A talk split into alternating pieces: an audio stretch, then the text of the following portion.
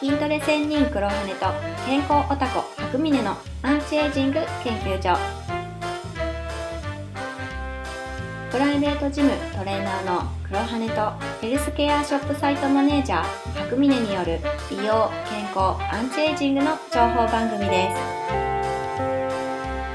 前回の水の話で、まあ、結論としては水自分のお体内の水を適切に排除していればあ水は毒にならないだろうと。たくさん飲んでもいいだろうと。おいうことで、えー一旦落ち着いたんですけどもその後、えっと白峰さんからちょっと意義ありと。やっぱり意義ありと。おいう意見が出ましたんでちょっと今回それを再検討してみたいと思います。お願いします。はい。じゃあ白峰さん、えー気に入らない点を言ってください。いやまあ気に入らないわけじゃないんですよ。あの、うん。排出あのできれば、うん。本当に水がね毒になることはないっていうその見解には全く変わりがないんですけど、うん。意識的に水分を体外へ出すっていうその努力をしたする。うん。それが解決策になるかっていうとそうではないだろうと、まあ、ちょっと疑問というか、えー、と出せない場合があるってことですか？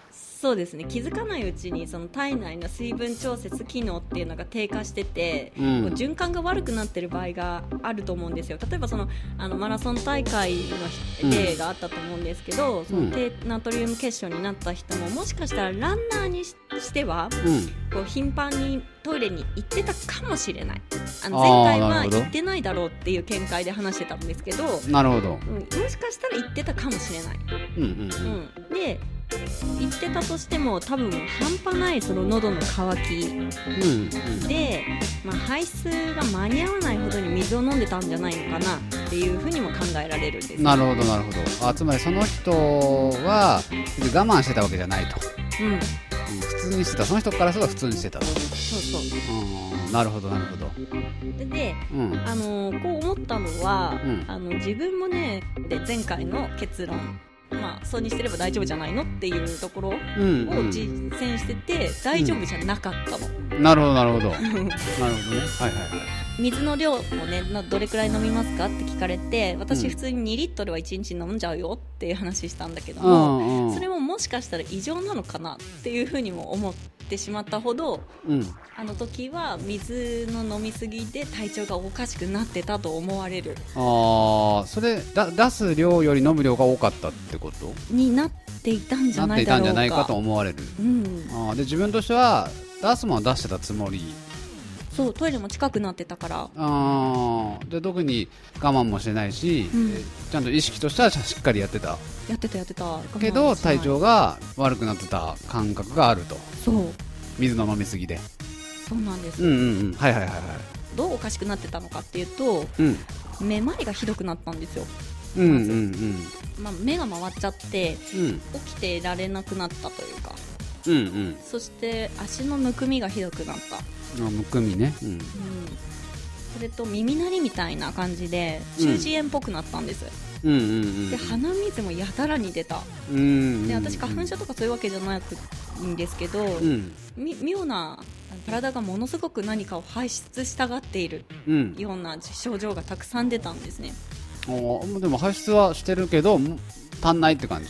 足んない。そう。詰まり感を感じてたんですねああ詰まってる感じうん。ああそれでめまいとかうん。鼻水とか、そう。なんかさっき言った症状確かに全部なんか水が関係してそうな雰囲気はあるね。そのむくみとかね。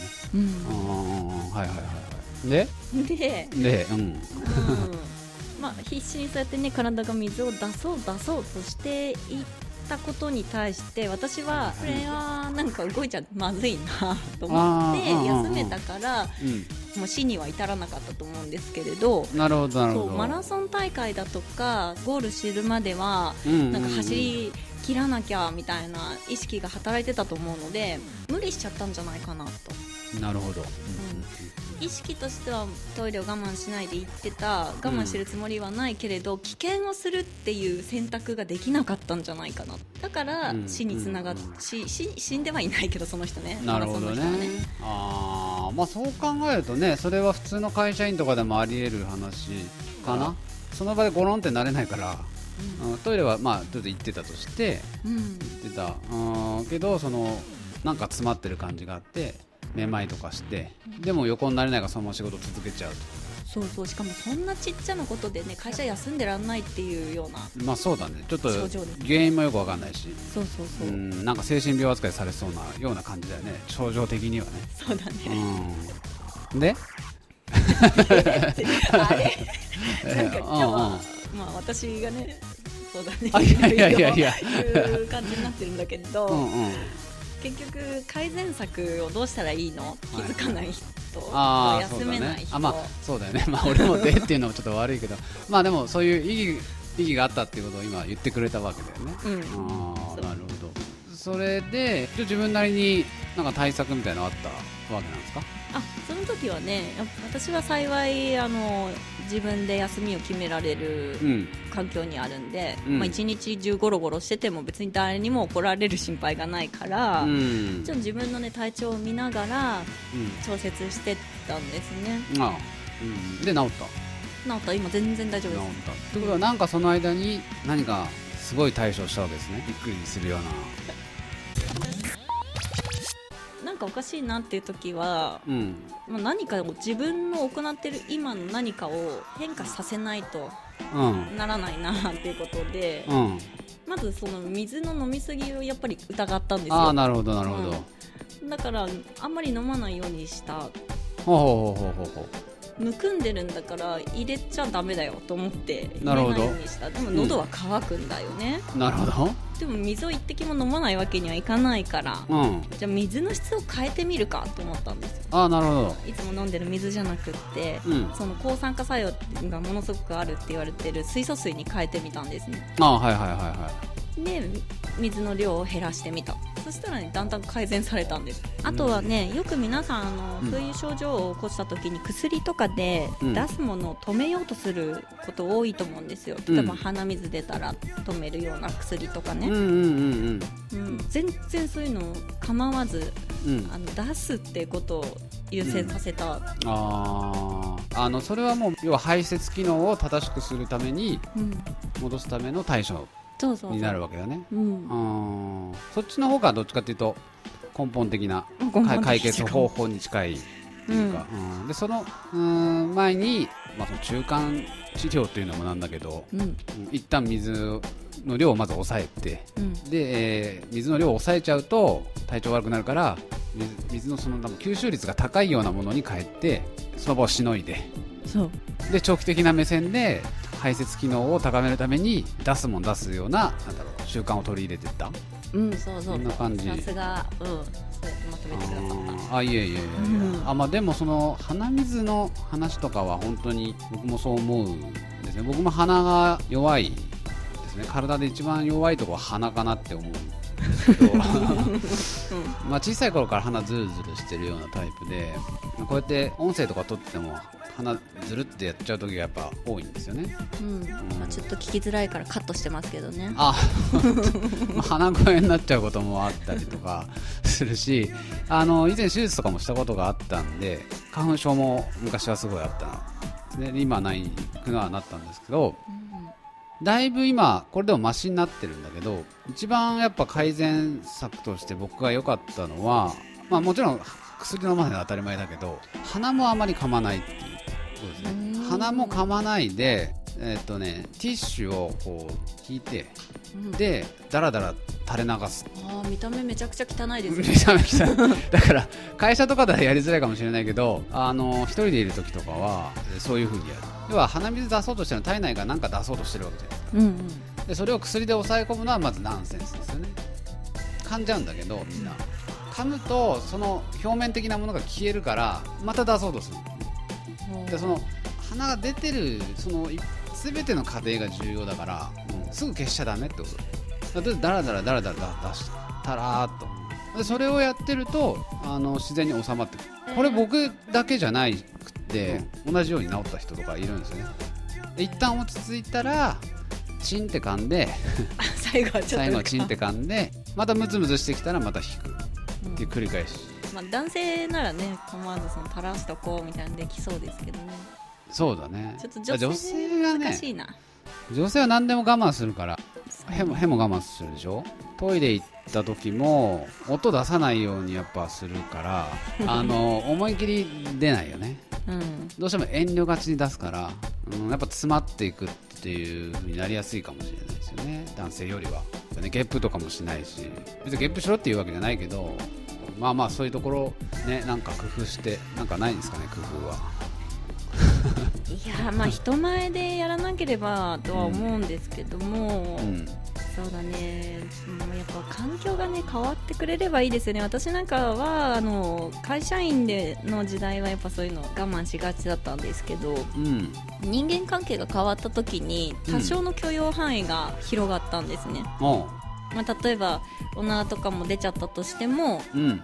その笑ってなんてうん。受け流してもらえる環境にあったりとか、まあ、出すもの出さなきゃ健康に悪いよっていう考えの人が周りにいてくれるおかげでうん。だいぶ出しやすくなったあのはあるんですね。そうねそういうパラダイムシフトがあるといいですよね。うん。だってどう考えたってねおならしてる女性の方が健康的ですからね我慢して。る 女性よりね綺麗ですよ。おならしてる方が。そう言ってもらえるとありがたいですけど、うん。うんこもいっぱい出してる方が。詰まってる人がやっぱ汚いですからね。だからそういう文化ができるといいですね。そうね。ただイメージ嫌でしょ？でも女性がそういう なんか排泄がイメージされるのは。まあそうね。一般的にしょうがないよね。うんまあでもそれはね結構男もやっぱある。やっぱ小学校の頃とか大便に入るとやっぱからかわれたりとかやっぱうんこマンとか言われちゃうわけですよね。まあでもそういう文化が治るといいですよね。うんこするやつほどモテるみたいなね。そうだね。ちゃんと健康体なんだねっていうのをね、そう。分かってくれるといいよね、うん。そうそのねやっぱりその自分の身をも滅ぼさないと、うん。休んではいけないような風潮っていうのがもうストレスですよね余力があるうちの途中棄権っていうのをするとうん。ダサいとかさかっこ悪いとかをまた育児なしだなとか思われるから、うん。そういうの言われたくなくて頑張っちゃう。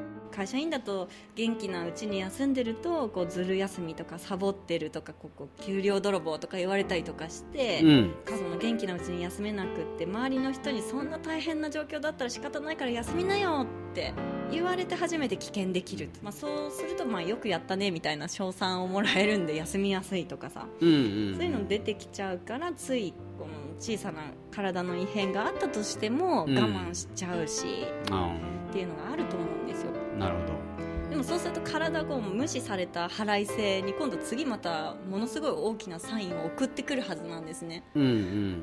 繰り返し繰り返し我慢させられうんもう死に至るような病気になってってしまうんじゃないかなってうんう思ってんいるんですよ、なるほどね。まあそれもね詰ま詰まるっていう意味では一緒ですよね。そう。水が詰まってるのはもしかしたらその我慢が原因かもしれない。うんうん、ううん。ん、そう水を飲むばっかり飲みすぎちゃった時のことを考えると、うん。まあ、相当なストレスの負荷がかかってたっていうのは分かあってあるんです。精神的に？うん。うん。だからまあそのちょっとした自分の中の体の変化を気づいてそれが何を言ってるんだろうかっていうもともとの根本原因が何なのかっていうところを体が送ってきてるサインを察知して対処してあげていかないと、うん。まあ、危ないことになっていってしまうんじゃないのかなっていうのがまあ私が思ってるところなんです。なるほどうん。この音声撮る前に女性がトイレに行けないっていう話してたと思うんですけど、うんうんうん。バッサリカットされたやつ？そう。うんうん。その時ね女性やっぱトイレに仕事中トイレに行かないで膀胱炎になっちゃう人とか結構いるっていう話そうそうそうそう。をしてましたよね。そうそうそうだその時話したのはそそういうのはやめましょうっていう話をしてたんだけどもうちょっと大きなスパンで、うん、多分それで仕事のストレスで我慢してるわけだからトイレ行こうっていう意識を持つというよりもうん。そもそも仕事を変えた方がいいかもしれないしそういうレベルで見てみた方がいいかもしれないね。なかなかねそこのちっちゃい変化を気づいてあげるっていうことがみんなできないと思うんですよ。もう自分のことをそうやって我慢させる癖がついていってしまってるから。うん、まあ、結構日本人とかね謙虚な人が多いし我慢するのが美徳みたいなところもやっぱあるからそういうとこあるかもしれない、じゃあ結局解決はどうしたらいいのかな。うん、うん、いろいろ話してもらったんですけど。うん。まとめると自分で排出できていないっっていうことに気づくことで防げると思うんですね、しまああなるほど、うん低ナトリウム結晶とかうん、そういった病気とかは。まず排出できてないことに気づこうと、そうそうそう、うでそれに気づいたとして、うん。何が原因でそう溜め込んでてしまってんだろうかとか、うん、今の生活パターンをどう変化させればいいんだろうかっていうところも踏み込んで考えれば、うん。まあ、自然と対処を間違わずに済むんじゃないかとは思うんですけど、まあまあまあ抽象的だけどでもそういうことだよね、そう。うん、でまあその時の具体的な方法の一つとして、まあ、鼻水だらだらとか、うんそういうのもあるよと。そうね。質の高い水飲んでみるとかいろいろちょっと細かいこともいろいろ言ってもらったんでそういうのでねつないだりとかしながら根本的なとこを解決できるように多分そこは多分人によってやり方本当それぞれ千差万別だと思うので、うんえー自分の体と向き合ってうん出すようにしてくださいと。そうね。いうことですね。うん。はい。じゃあそんな感じで今回のラジオ終わろうかな。終わろはい。じゃあどうもありがとうございました。うありがとうございました